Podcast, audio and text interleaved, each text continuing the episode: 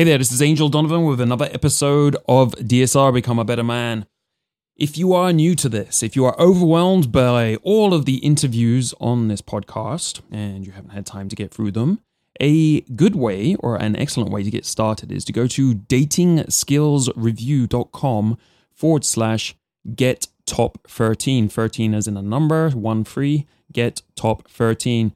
And there you will be able to download a audio between me and one of my coaches explaining the 13 big pieces of advice that we discovered in the first 15 years of doing this.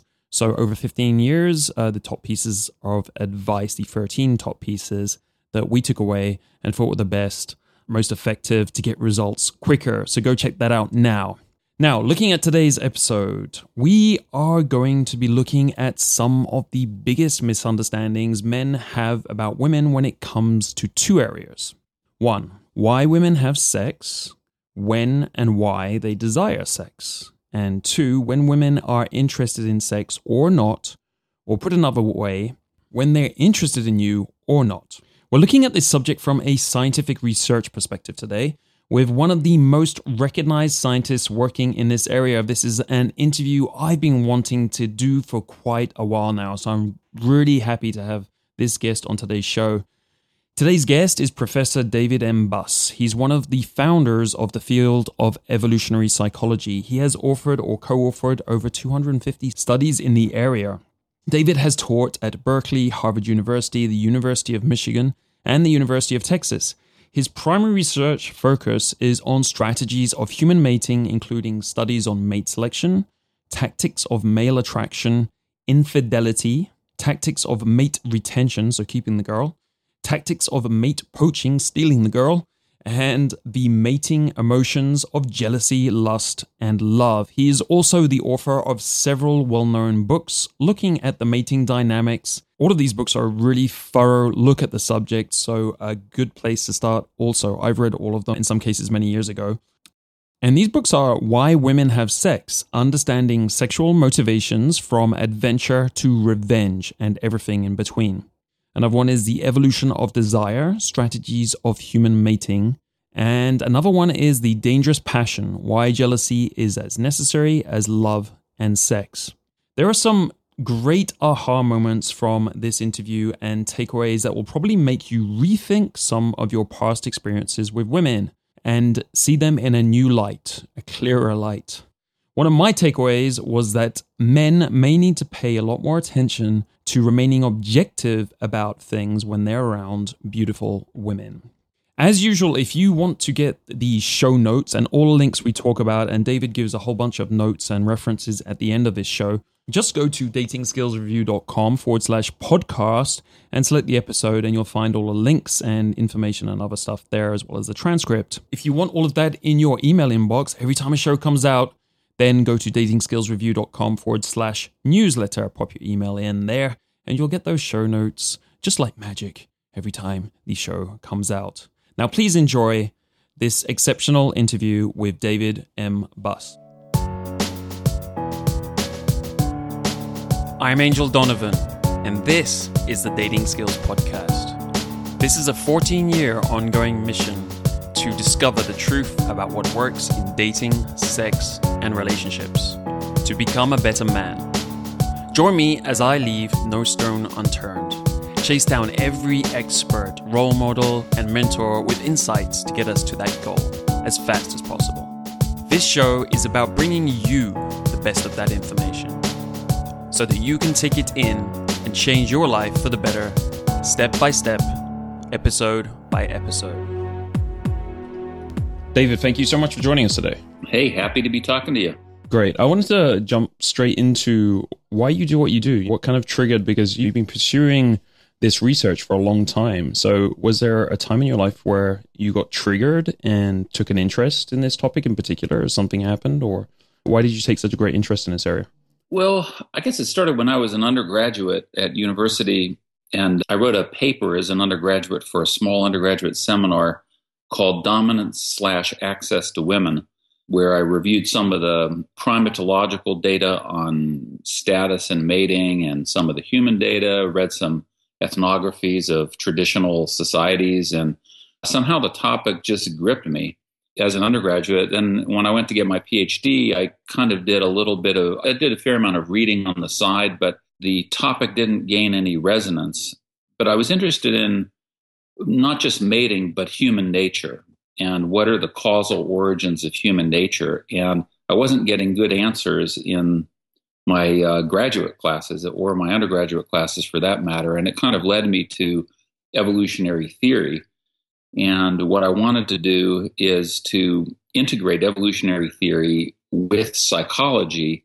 And in my case, with a special focus on human mating strategies, because that's what interested me. Uh, I noticed that a lot of um, social activity seemed to revolve around mating, status seemed to be related to mating mating seemed to permeate everything, including conversations I was having with my friends, conversations everyone else was having, movies, TV, literature, plays, everything. I mean, mating permeates everything, but it was almost entirely untouched in the field of psychology.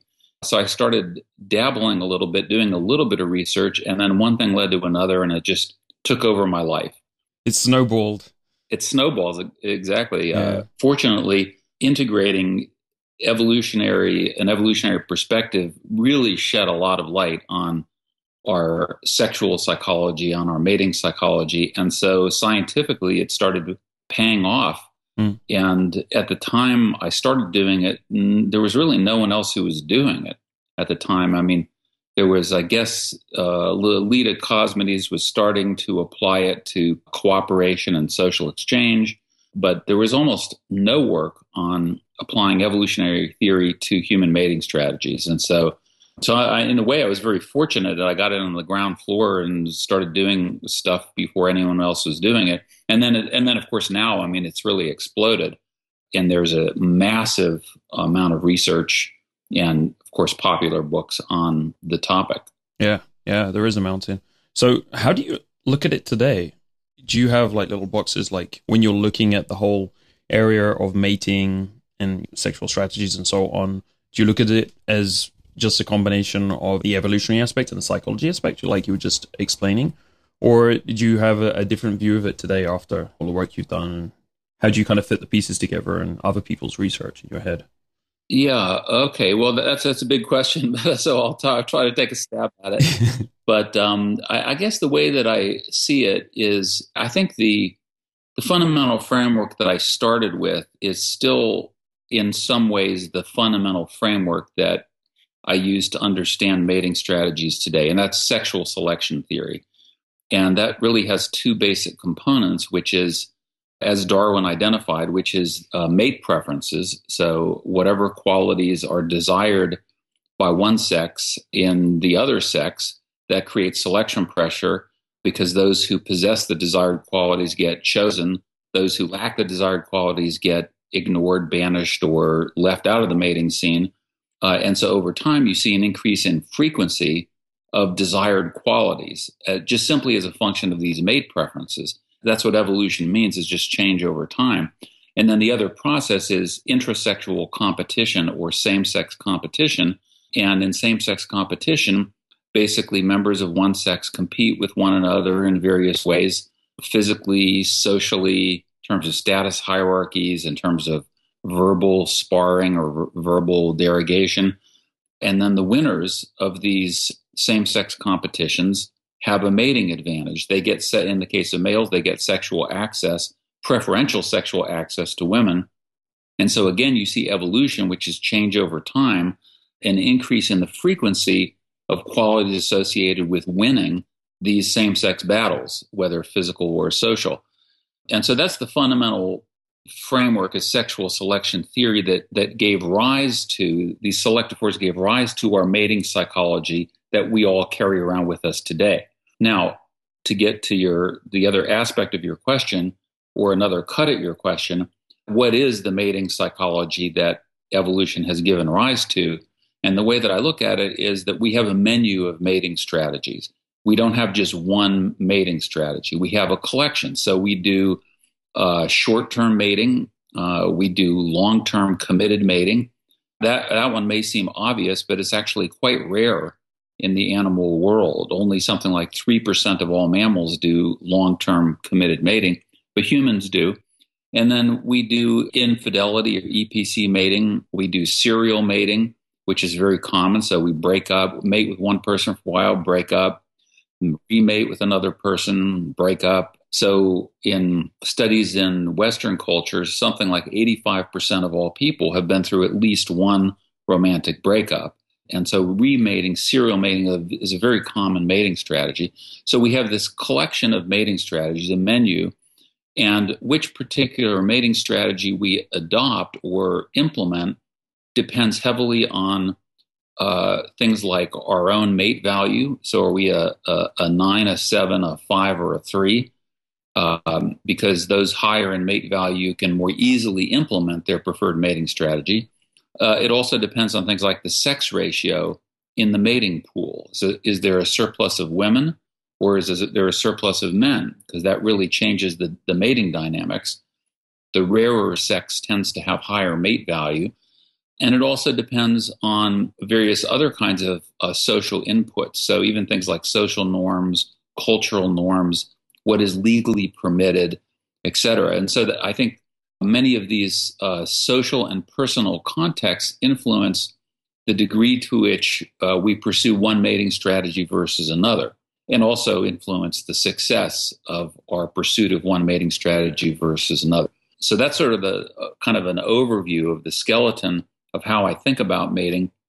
And then if you're interested, we can get into the details of okay, well, what about long term mating? What about short term mating? What are our adaptations to switch mates? What about infidelity? Uh, we can get into any of those topics if you're interested, but that's kind of an overview. Yeah, absolutely. And I wanted to dig into some of your more recent papers I've seen go up. You mentioned an acronym there, EPC, was it? Yeah, it stands for extra pair copulation. And so the pair meaning the, the main pair bond, extra pair meaning you're copulating with someone outside the pair bond. It's a very common acronym used in the avian biology literature, and it's been adopted into evolutionary psychology. So people refer to, you know, you can. That's like affairs. but evolutionary conferences and people talk about EPC. Sure. Uh, it's sort of a, a Evo speak, if you will. Right, right. For people at home, is that always infidelity or it can it mean other things as well? Usually infidelity, I guess, if it's um, an open relationship, then it's not necessarily infidelity. So it can be consensual. Yeah like the polyamory and the, the yeah. swinging cultures uh, communities. Yeah. Consensual non-monogamy, yeah, of the which those would be two examples. Great, great. Well, thank you for that. So I was just wondering, how about where you are at today in your your relationship and social lifestyle? Where did you end up in it? Are you, are you like married, or how do you look at this from a personal perspective?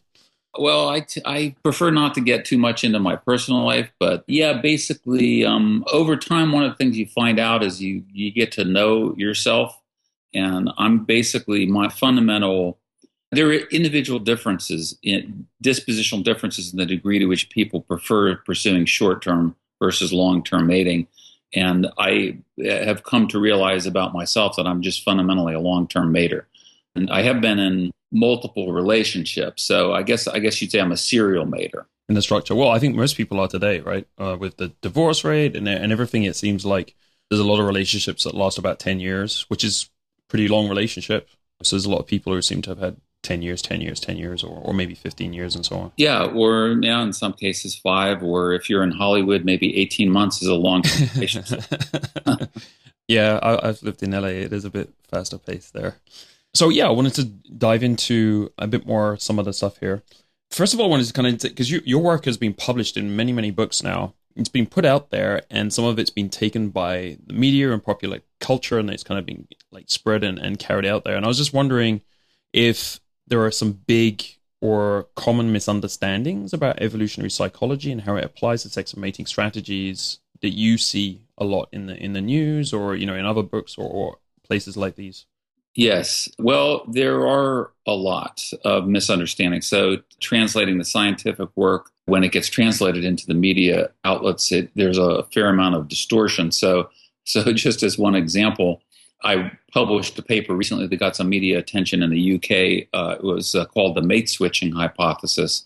And I talked about adaptations for mate switching one of which is infidelity or affairs. That that that I focused on women. That women sometimes have affairs as a means of mate switching, and uh, so the way that this got translated, though, and I talked about the circumstances in which it would occur, various nuances and contextual features. The way it got translated into some is uh, women genetically programmed to, to cheat you know and so that's not really what the the message is do we have adaptations that come online for infidelity in certain circumstances? Absolutely.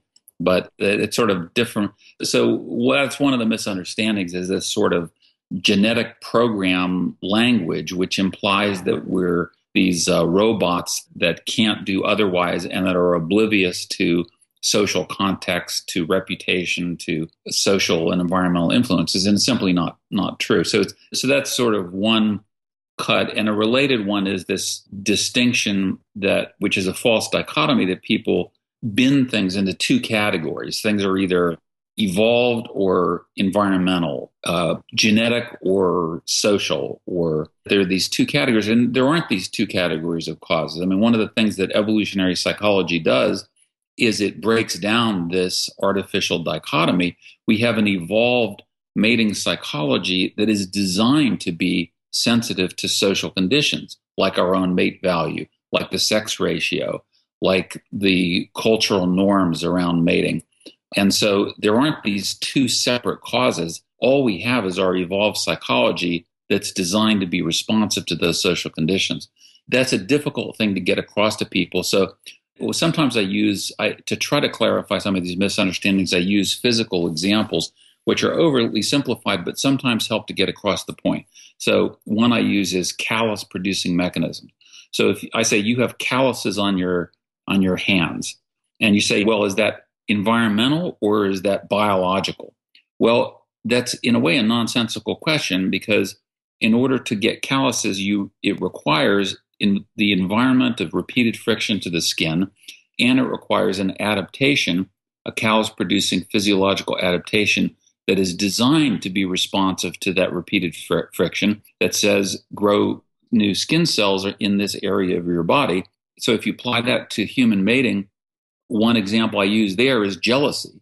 That as people, we have an evolved psychology of jealousy when it comes to long term mating but we don't wake up in the morning with this blind robotic jealous instinct that causes us to go out and do weird stuff uh, what it is is it's it's an adaptation an evolved adaptation that's responsive to certain social inputs namely is partner displaying cues to infidelity or is there a mate value discrepancy between me and my partner such that my partner can do better elsewhere and that trips my jealousy adaptation so the framework is fundamentally an interactionist one. And so the media questions that say, well, is this, are you saying it's biological rather than social? It's a nonsensical question from that perspective. Right. So it sounds like it's often reduced to nature versus nurture and trying to single those out. Right. Right, right, right. I understand. Just on that, something that we've spoken about often on the podcast previously we also do in our, our coaching programs is talking to guys about uh, testosterone levels because uh, what we do is we get a lot of them to get them tested and they tend to be relatively low in some cases for the, for the guys we're coaching so uh, like lower than 400 nanograms per deciliter for example so the average is like 500 or something personally what I, what I found is that if we basically naturally modify that through diet um, exercise uh, and some some other things their libidos first change a little bit, and also their their psychology tends to change a little bit. You know, more focused, more driven, and things like this. Mm-hmm. I don't know if you've ever like seen this kind of stuff treated, or you've you've looked at that yourself, because there seems to be a, a trend of testosterone going down. Not exactly sure, sure why for, for guys, even even younger guys, say in their twenties or early thirties, even. Yeah, I've I have read some of that, and I guess the causes are unknown. I mean, I know that there are certain estrogenic compounds in plastics that potentially could be one of the causes of that. I mean, my understanding is that testosterone acts as a kind of a threshold when it comes to sexuality, anyway, that you need a certain amount, but above that amount, it, it, there isn't necessarily a relationship between testosterone and sex drive. But if you're below that amount, then it, it can kill the sex drive. Okay, excellent. The other thing I wanted to get from your perspective is is what has been the most uncomfortable research conclusions you've you've come across over time? Well, I, I guess there are a few. Well, I'll mention two. One, and they're kind of related. One is uh, the desire for sexual variety. And it's clear that there are large sex differences in that. I mean, there's overlap in the distributions, and I know plenty of women who have very strong desire for sexual variety and are, quote, male like in their sexuality. But if you look at the distributions on things like sex drive, how many partners do you want to have? How many sex partners do you want to have? Uh, how turned on are you by novelty of someone you haven't slept with? All these indicators indicate massive sex differences. And and we're not talking about small effects in psychology. If you I mean, these these dwarf the standard effect sizes in psychology, and I think it's something that it's interesting because it's something that women don't fully understand. And I've talked to many thousands of women by this point about mating, and they say things like, "Well, well, I have a desire for sexual variety too, but I don't think they understand that a man could walk down two city blocks in a major city and pass half a dozen women and have perhaps fleeting sexual thoughts about all six of them. Whereas I think most women wouldn't experience that. And so there's this large sex difference. And from a male perspective, it's it's almost like evolution has played a nasty trick on us in that it's created in us a desire that can never be fulfilled. Perhaps if you're a king or a despot or or Hugh Hefner or someone of like you know who has enormous access to sexual variety sexual access then then you could perhaps fulfill but for most men it's a desire that can never be fulfilled. It's unquenchable if you will so that's something that's uncomfortable and women don't as a general rule don't women feel uncomfortable with those findings and related to that is that people worry about that this work gives people an excuse to cheat so they say, oh, honey, I couldn't help it. My genes made me do it, or my evolved desire for sexual variety forced me to sleep with the next door neighbor's uh, wife. I couldn't help it. So people worry about the kind of is-ought, the moral justification or excusing what some perceive as bad behavior. So those are kind of uncomfortable. I think I think men would be uncomfortable if they fully understood women's sexual desires. So the fact is, even though their women tend to have a lower desire for sexual variety, women in relationships are still attracted to men, to other men. They do have a, an evolved psychology of infidelity, of affairs, and of using infidelity sometimes to get out of a bad relationship or to trade up. And so I think that's kind of would be I think it would be disturbing to men if they knew the full extent of women's sexual psychology.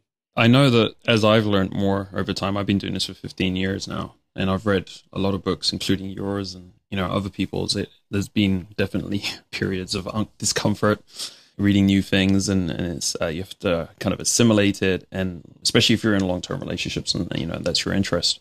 I guess it's it's it's something you kind of yeah. have to get over and and and start to work with.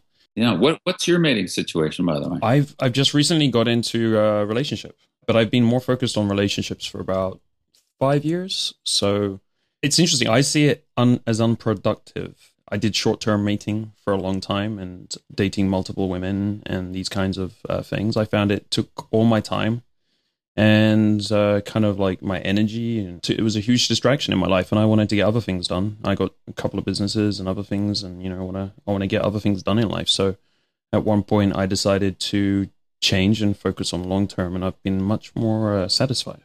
Right. Yeah, that's interesting because I one of the things I um, I mean I supervise a lot of graduate students and have over the years, and one of the things I kind of hope for is that they get into a uh, or are in a stable long term relationship because if they're not, then it's like their mating psychologies activated all the time and they can't concentrate right, on their right. work. Yeah, yeah, absolutely. It, it stabilizes things. Yeah. You see the best the best teams in the world, right? Is a, a president and his wife, and you know these kind of power couples. You can get some who achieve a lot in life. I think. a lot of the uh, the guys who achieve a lot in life, I think you know they've got stable relationships throughout their life. Not all of them, but you know I think it kind of leans more that way rather than having someone getting distracted all the time with new relationships and and and so on. Yeah. Yes. Great, because I wanted to dive into more because you've done some work more recently looking at women's motivations and interest levels. What would you say the most common or biggest min- misperceptions of sexual interest when women are showing interest or not in men, for example? The biggest misperceptions. I guess there are a few that we could talk about. One is the one thing I've published on a fair amount is the sexual, what I call the sexual overperception bias. And I first wrote about it in my, my The Evolution of Desire, my first book. But then Martie Haselton and I have published several pieces on that, you know, where we've looked at it in the laboratory. And then a bunch of other people have as well. And uh, we've done some laboratory studies. Carin Perilloux is another one, uh, former graduate student of my life, did a really cool lab study on that topic. So, what that is, the sexual overperception bias is basically that when confronted with ambiguous cues, like a smile or a touch on the arm, men tend to overinfer sexual interest on the part of the woman. And the tricky part of that is that a smile is probabilistically related to sexual interest. I mean, people don't tend to scowl at people they're sexually interested in, but a smile is could also mean just friendliness, or it could mean politeness, or it could even mean nervousness. It's an inherently ambiguous signal, and so uh, or cue, and so. But what we found is that men tend to overinfer sexual interest, and what we found in the lab is one really cool twist on that is that this male sexual overperception bias is especially pronounced with physically attractive women. What's interesting about that is that these are precisely the women who are least likely to reciprocate that, that sexual attraction, or least likely to have it because high mate value women, sexually attractive women uh, have their choice. And so they're going to be the m- most discriminating. And so uh, it was interesting finding that that men are most likely to do it under conditions in which it's least likely yeah. to be. Accurate. Do you have any ideas what that is? That is, is it because it's scarce and it happens to him once in his life, and he's like, "Oh, this has to be right because it's my chance." Right. Yeah, I think it's. I mean, there's a lot of evidence on the effect of physical, physical, physically attractive women on male brains. So even fMRI studies that show that it just lights up the uh, the nucleus accumbens, which is uh, one of the pleasure centers of the brain. And so I think it just it it literally men feel this almost a uh, this high or pleasure or attraction of looking at sexually attractive women. So who are who tend on average to be the most reproductively valuable or fertile. Uh, but also, I think there's a bit of um, this um, part of the adaptation is projection where men find it inconceivable that if they're so attracted to this woman, that she wouldn't experience the same reciprocal attraction to them. And, and even though cognitively, if you take a step back, they could say, oh, yes, I, I know she's probably out of my league. But in the moment, it's very hard to delink those two. Yeah, in a way, it sounds like when he's more emotionally affected because she's prettier. When he's more affected, he can't make, be as rational about it. Yeah, yeah, and, and I'll, I'll, just I mean I'll give you a, a, personal anecdote about that. So I've been teaching about this for a long time, and this was this was a while back. I was teaching a small undergraduate seminar, and as I was describing the sexual overperception bias, this one woman in the class, it was like a light bulb was going off in her head. She stayed after class and talked to me, and she said that that this explained why her relationship with her boyfriend broke up she was very attractive. She was also very friendly. So she was like very smiley, very approachable. And she said she and her boyfriend would go into these bars and guys would be hitting up on her constantly. And so her boyfriend was just, his jealousy adaptation was constantly turned on. And it just, it, they had to break up because it was, it was unsustainable. But here's the odd twist to this. So as she's describing this to me, I think she's coming on to me. Oh, wow. right. Even though I, I, I just had mm. taught about the sexual perception, I know about it, but it was like she was attractive and she was smiling, and I and I I felt she was coming on to me. It was like it, it was one of these things. So cognitively, you can delink the two, but mm. in the moment, you experience that adaptation coming online. Coming from you, that is uh, really powerful Yeah. Given all the time you've spent looking at this. Yeah, well, it's it's strange because it's it's almost like I mean, putting sugar on your tongue. It's impossible not to experience that as sweet, even though I mean you can do whatever cognitive machinations you want, but you will always experience that as sweet. And I think the same is true for attractive women. Yeah, uh, that's that's really powerful. Thank you for the example. What would be some of the underlying sexual motivations of women that stand out most for you? Guys kind of want to understand where they're coming from. Is it the most common? Again, the most uncomfortable ones are uh, interesting. You know, the things that guys might avoid understanding. Well, as you know, I wrote this book with um, my colleague Cindy Meston called Why Women Have Sex. And that's what we explored. And what we were interested in, and the reason that we titled it Why Women Have Sex rather than why women want sex or why women desire sex is because women have sex. Desire is only one motivation for why women have sex. So women have sex sometimes because they feel obligated to, uh, sometimes because they feel it's socially appropriate or they want to fit into their peer group or everyone else is doing it or to get drugs or to get money or people women have sex for a variety of reasons so we separate out the question of what causes women to desire sex from what causes women to have sex, if that makes sense. And so, uh, and so those are kind of distinct things, simply for reasons I explained.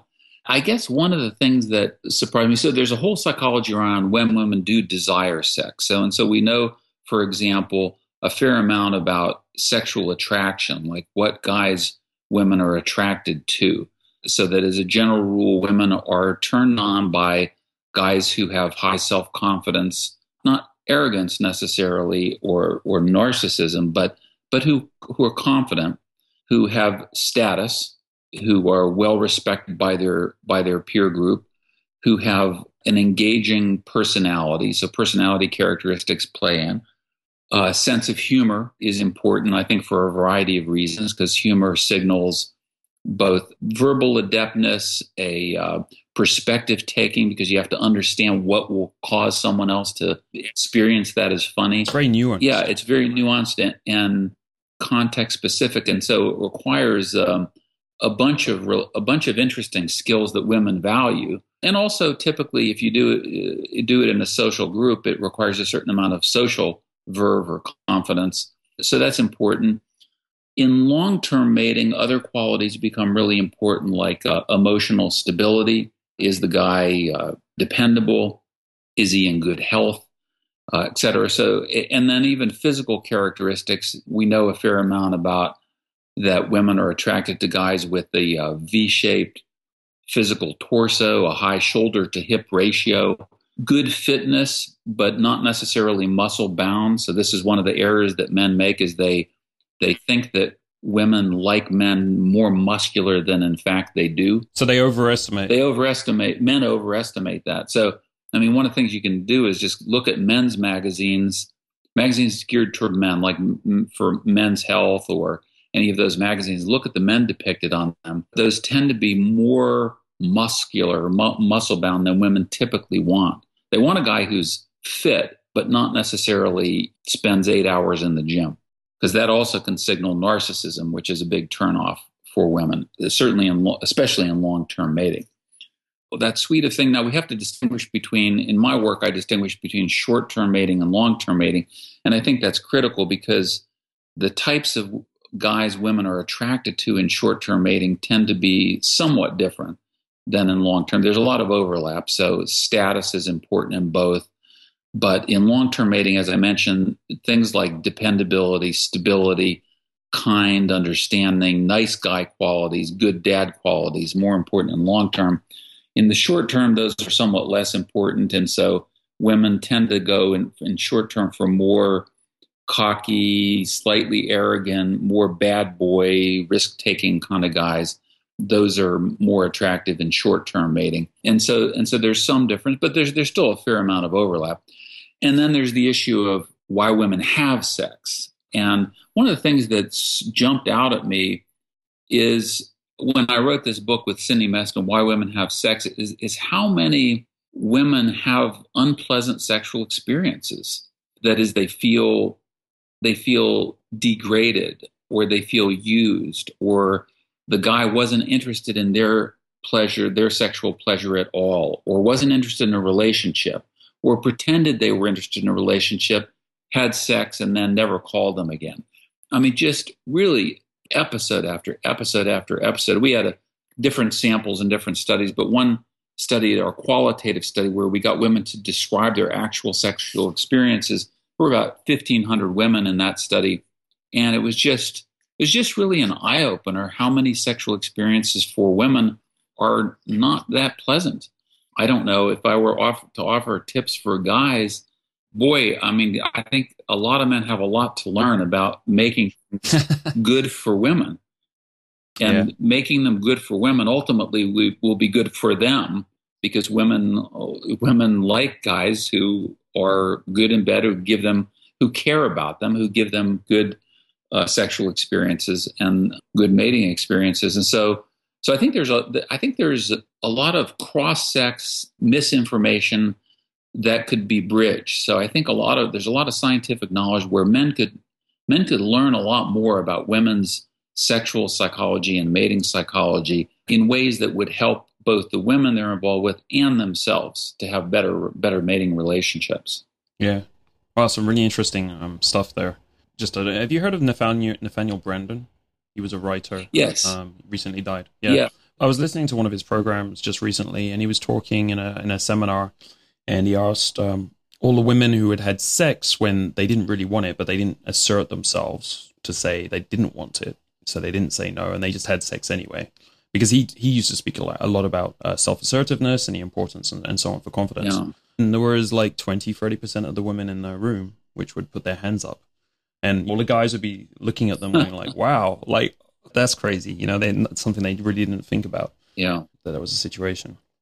Is diversity in the sexual motivations of women driven by psychological differences, biological differences? I know you've kind of said these two things are basically merged from from your perspective. Is it also situational differences, uh, socioeconomics, yeah, I, w- I would say all of the above, and I would add age is another factor that plays into it. But but all the variables you mentioned are are critical. I think I think there are fundamental individual differences among women in a variety of aspects of sexual psychology. One of the most important, I think, is libido or sex drive, and there are just these sheer individual differences. And and I've known women who just have a very high sex drive and some women, you know, have an average sex drive, some women have a low sex drive. And for a long term relationship, it's, I think, really important to, to try to be matched on that. Because when there's a discrepancy, I mean, in the first few months of a relationship, they're in the what I call the fuck, fucking like bunnies phase, and you and you don't necessarily notice that there is a fundamental baseline difference in sex drive. But that emerges. I mean, once you get out of that phase of the relationship, those differences can emerge. And if you're really mismatched, it can cause problems because the person who has the higher sex drive is always feeling frustrated or feeling like they're imposing on the other. So that's one. And, and that includes, I think, even how easily orgasmic women are. Some women are very easily orgasmic, and other women, it takes a long time and a lot of effort and attention uh, to get there. I think there are individual differences among women and who they're attracted to, which is a good thing. I mean, if all women were attracted to exactly the same guys, that'd be problematic. Yeah. But some women go for the more, um, I don't know what it's called these days, but used to be called metrosexual guys, slightly more, slightly less masculine, sensitive, nice guy types. And other women go for more masculine, kind of alpha, head of the pack, kind of high status guys. And that's just an individual difference, uh, variable in what guys and women are attracted to. I think that there are also differences in how sexually assertive women are. So some women want the guy to take all the initiative and make all the moves and sort of dictate what goes on sexually. And then others are you know, more dominant, more assertive, more comfortable initiating and telling the guy what they want. There are those fundamental individual differences, some of which I think are, are stable over time, although sometimes they're they interact with particular relationships. So you can have a great sex life with one person and a lousy sex life with another person, for example. Some people are good in bed together, and some people aren't for one reason or another. I think um, I'm just kind of rambling here through a potential list. One of the things that guys, here's another potential misunderstanding guys are heavily visual. And so visual stuff matters a lot. And it's probably the primary sense for guys in sexual attraction. For women, it's more distributed. And olfactory cues, sense of smell, is extremely important to women. I think guys don't know this. For one thing, women have a, a more acute sense of smell. And so women notice things that guys don't. But the other is they're very sensitive to just how the guy smells. And so a guy can look good, he can sound good, he can be good on many things, but if he doesn't smell good to a woman, it's a huge turnoff, and it can literally go from be a no uh, non-starter uh, if he doesn't smell good. And I think that's something guys don't fully appreciate is how different women are in that. And it's not just sense of smell; it's how the guy sounds and uh, how the guy feels, sense of touch, and other aspects. But but sense of smell, I think, is the one of the, one of those things that guys don't fully understand about yeah. women. Yeah, I, th- I think that makes a lot of sense. Just the way guys are, they don't tend to uh, focus on on smell a lot. How variable is one woman's sexual motivations from day to day? Again, so there's differences between different women and, and stuff, but can a woman change a lot day to day, month to month, year to year? Absolutely. And situation is situation. And I'll give you a couple examples. So some of this stuff is probably well known to well, obviously well well known to you and probably to some of your listeners is uh, menstrual cycle effects or ovulation cycle effects. So women who are not taking the pill tend to be attracted to guys who are somewhat more masculine, somewhat more symmetrical, guys who are a bit more dominant when they're in the ovulation phase uh, of their cycle although the effect sizes are there or not, turn out not to be large. But one thing that is pretty clear, and this is so it depends on whether the woman's on, on hormonal contraceptives or not, because that tends to flatten out the whole cycle in terms of sexual sexual attraction and terms of hormonal variation like testosterone, estradiol, and so forth. But among women not taking the pill, it's pretty clear that sex drive, sexual motivation ramps up just before and around ovulation in women. So that's one thing. Uh, but this, again, this is among women who are not on hormonal contraceptives. Uh, but the other thing is, and I'll give you one anecdote on this, and I think I described it in one of my books, but this is a female colleague of mine who happens to be an evolutionary psychologist, but she described going to a conference, professional conference, where she found herself very sexually attracted to the conference organizer. And then saw him six months later, didn't do anything, but saw him six months later, and he was just a, a participant at the conference, and she didn't find him at all attractive. And she wondered, like, what was going, what was I thinking? And she realized it was basically a status effect that women are very attracted to a guy who's, in this case, the organizer or a high status guy or the guy to whom everyone else is paying attention and listening to. And that situation of sort of moving from a high status to a lower status position is really important in women's sexual attraction. Now, this is just one social context that influences it. And one of the interesting aspects of that is that what it means is that guys, when they move from one social environment to another, their mate value changes substantially because we belong to multiple social groups. So, so I have even in my context when I go to an evolution conference, I have much higher status than when I go to, I don't know, a, a physics conference or something like that, just to pick a random example. Uh, or, I mean, I ride motorcycles. So among my motorcycle group, I don't have as high a status as I do among my professional colleagues. So, whereas the head guy who has the coolest motorcycle or whatever, he has high status in that group. And so, male status varies both moment to moment and social context to social context, whereas women's does not vary as much because physical appearance is such a large, much larger component of women's mate value. Their mate value remains more constant across social contexts. And so, in a way, guys experience these massive fluctuations, uh, or can. In fact, kind of the the life of women, it's more wavy, right? They have to deal with more ups and downs. Could be kind of like could be more confusing. Like you say, like you you see someone one day, you see them another day in a different context, and because it's it's very status driven, you're like, I could have sure liked that guy that yesterday. What's going on? right. Right. Yeah. Yeah. Must be quite yeah, exactly. And, that, I mean, and this even translates into w- things that go on within relationships. And we found this in, in our study, my studies with Cindy Meston, where um, guy comes home and he's gotten a promotion at work. Women say, you know, I know this shouldn't be like this, but I just feel more sexually attracted to him. right. Or, you know, he he just got fired. For some reason I'm not in the mood today. right, right, right. I mean, I think this is something that guys really struggle with in relationships. You should say like the ups and downs that they don't necessarily understand. So I think just bringing that up might give some of them some insights as to more as to like women can be up at one point and a bit down another point in terms of attraction and, and sexual interest and so on. Yes. Yeah, it really stands out. Okay, so talking more about um, how guys understand interest levels, one of the things you spoke about in some of your research is uh, sexual exploitability cues. Yes. So, well, that gets to the issue of uh, short term and long term mating. So, I think that men very clearly have a distinct short term mating psychology that is distinct from their long term mating psychology.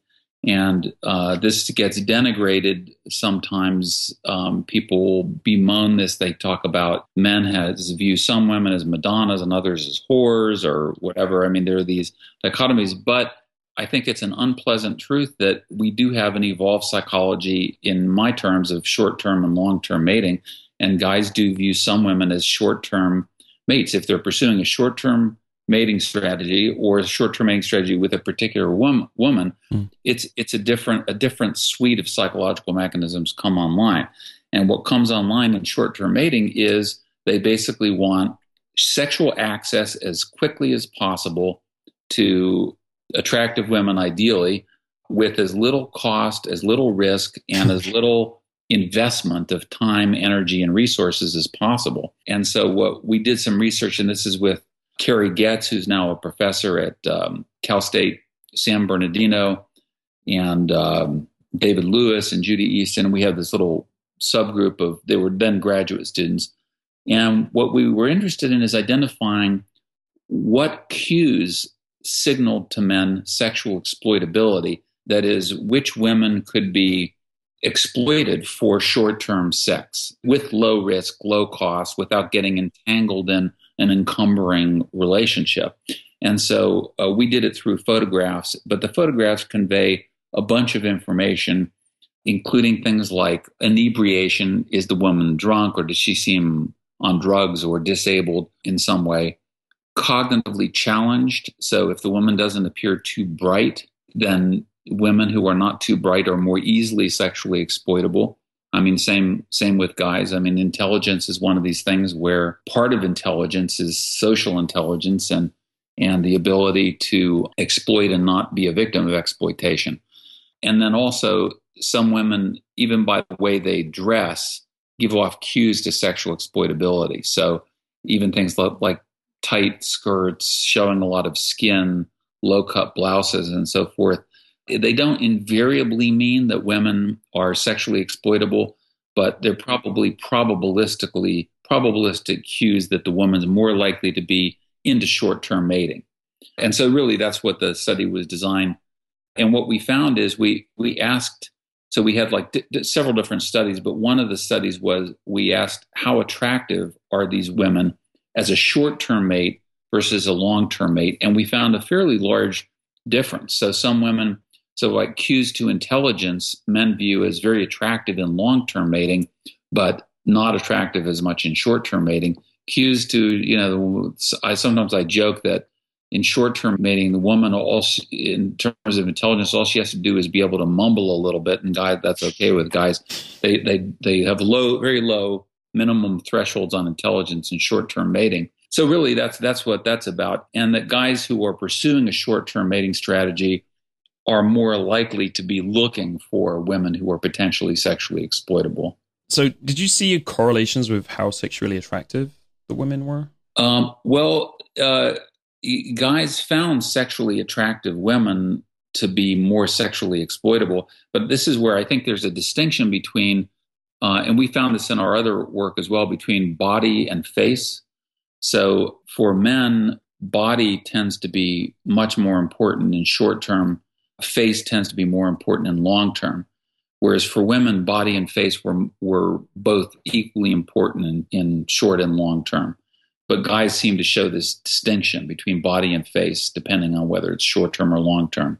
That's very interesting. Yeah, guys can probably ask themselves at home if they're how interested in faces they are in general.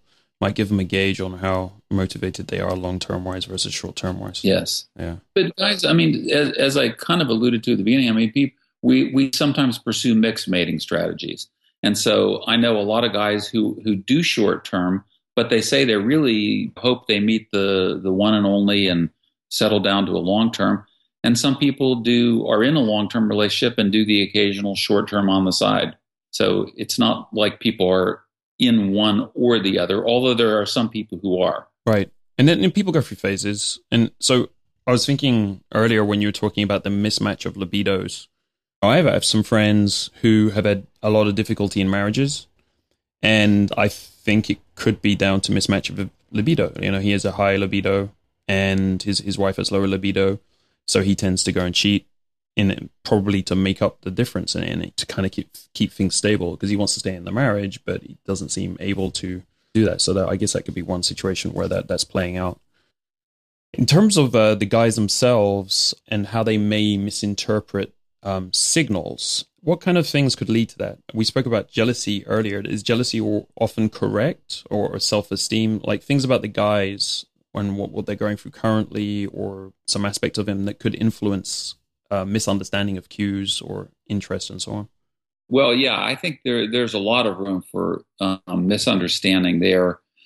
I mean, one of them we talked about a little bit with if a guy happens to be with a woman who's very friendly and very smiley, that's given what we know about male sexual overperception bias, there are going to be a lot more guys who are interested. And um, uh, so that's one. I think that jealousy jealousy is a very complicated topic, and if you're interested, we we might want to do a set entirely separate podcast on that because it's it's too complicated to get into in a short period of time. But I can just say mention one or two things about it, uh, and that is that jealousy, in my view, is an evolved adaptation that's designed to be sensitive to potential infidelity and potential defection. That is, the woman leaving the relationship, and it's triggered. Jealousy is triggered not just by cues to infidelity or cues to mate poachers, but it's also triggered by things that are statistically predictive of potential future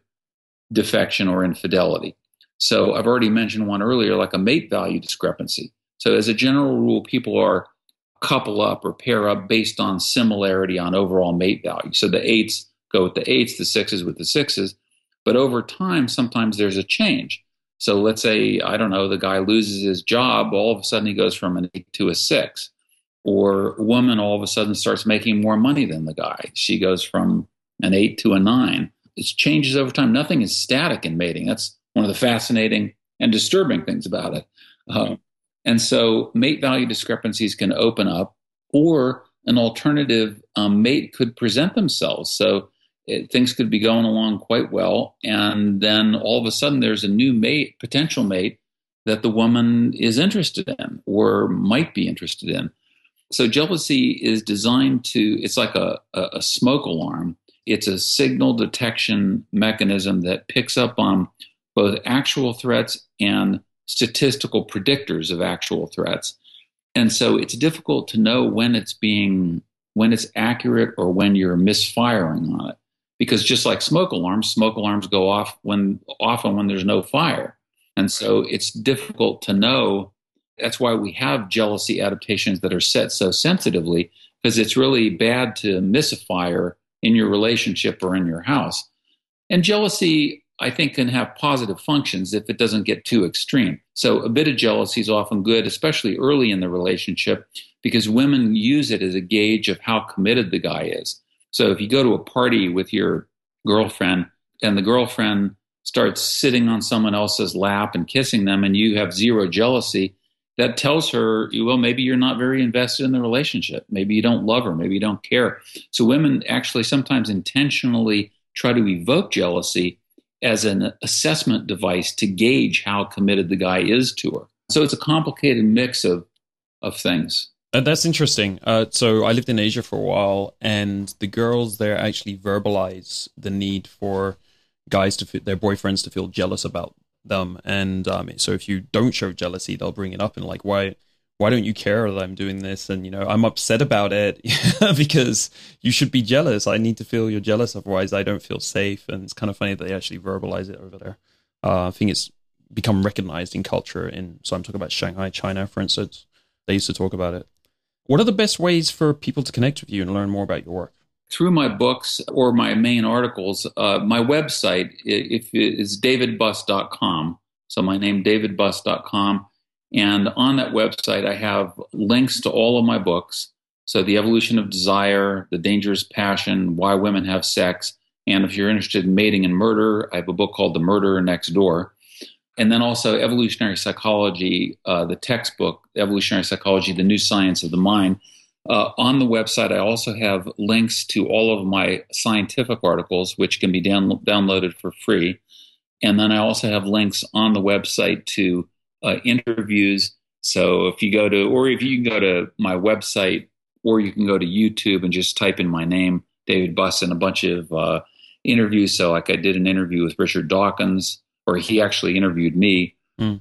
And uh, there are some others. I did one recently with uh, Gad Saad uh, who's um, and that, that, turned out to be a pretty good interview.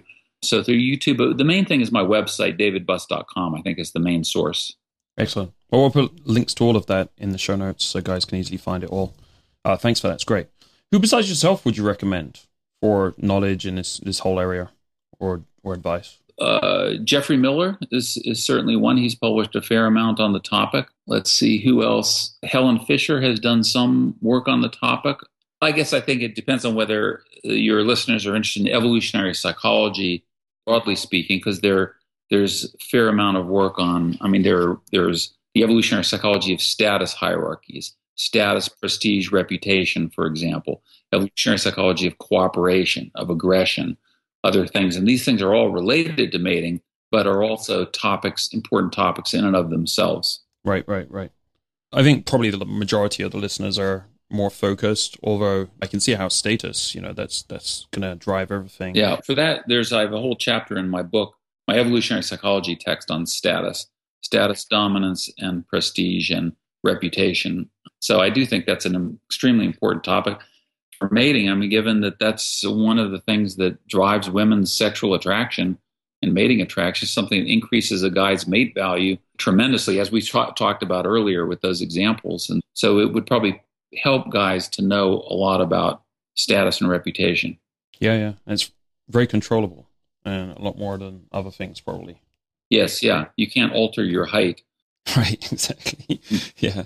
What would be your top three takeaways to guys who just want to improve this aspect of, of their lives? Just quality satisfaction. I know, like from your research and everything, what would be the top three things you think guys could benefit from? Well, I think one is um, there are probably more than three, but I'll just pick three that I think are important. One is I think it's important to know what what your mating strategy is. So, are you interested in short-term mating or long-term mating or, or, or both? And as you pointed out earlier, sometimes the the life of a short-term mater can seem very glamorous, uh, but as you pointed out, it's a lot of work and sometimes it can chew up all your time and i mean time is that's all we have. We have a finite amount of time and there are opportunity costs as economists call them and time devoted to one thing is time you can't spend on another. So that's one thing. And and because the types of women the types of attraction tactics you're going to use uh, are, are going to differ somewhat depending on whether you're going after short-term mates or long-term mates.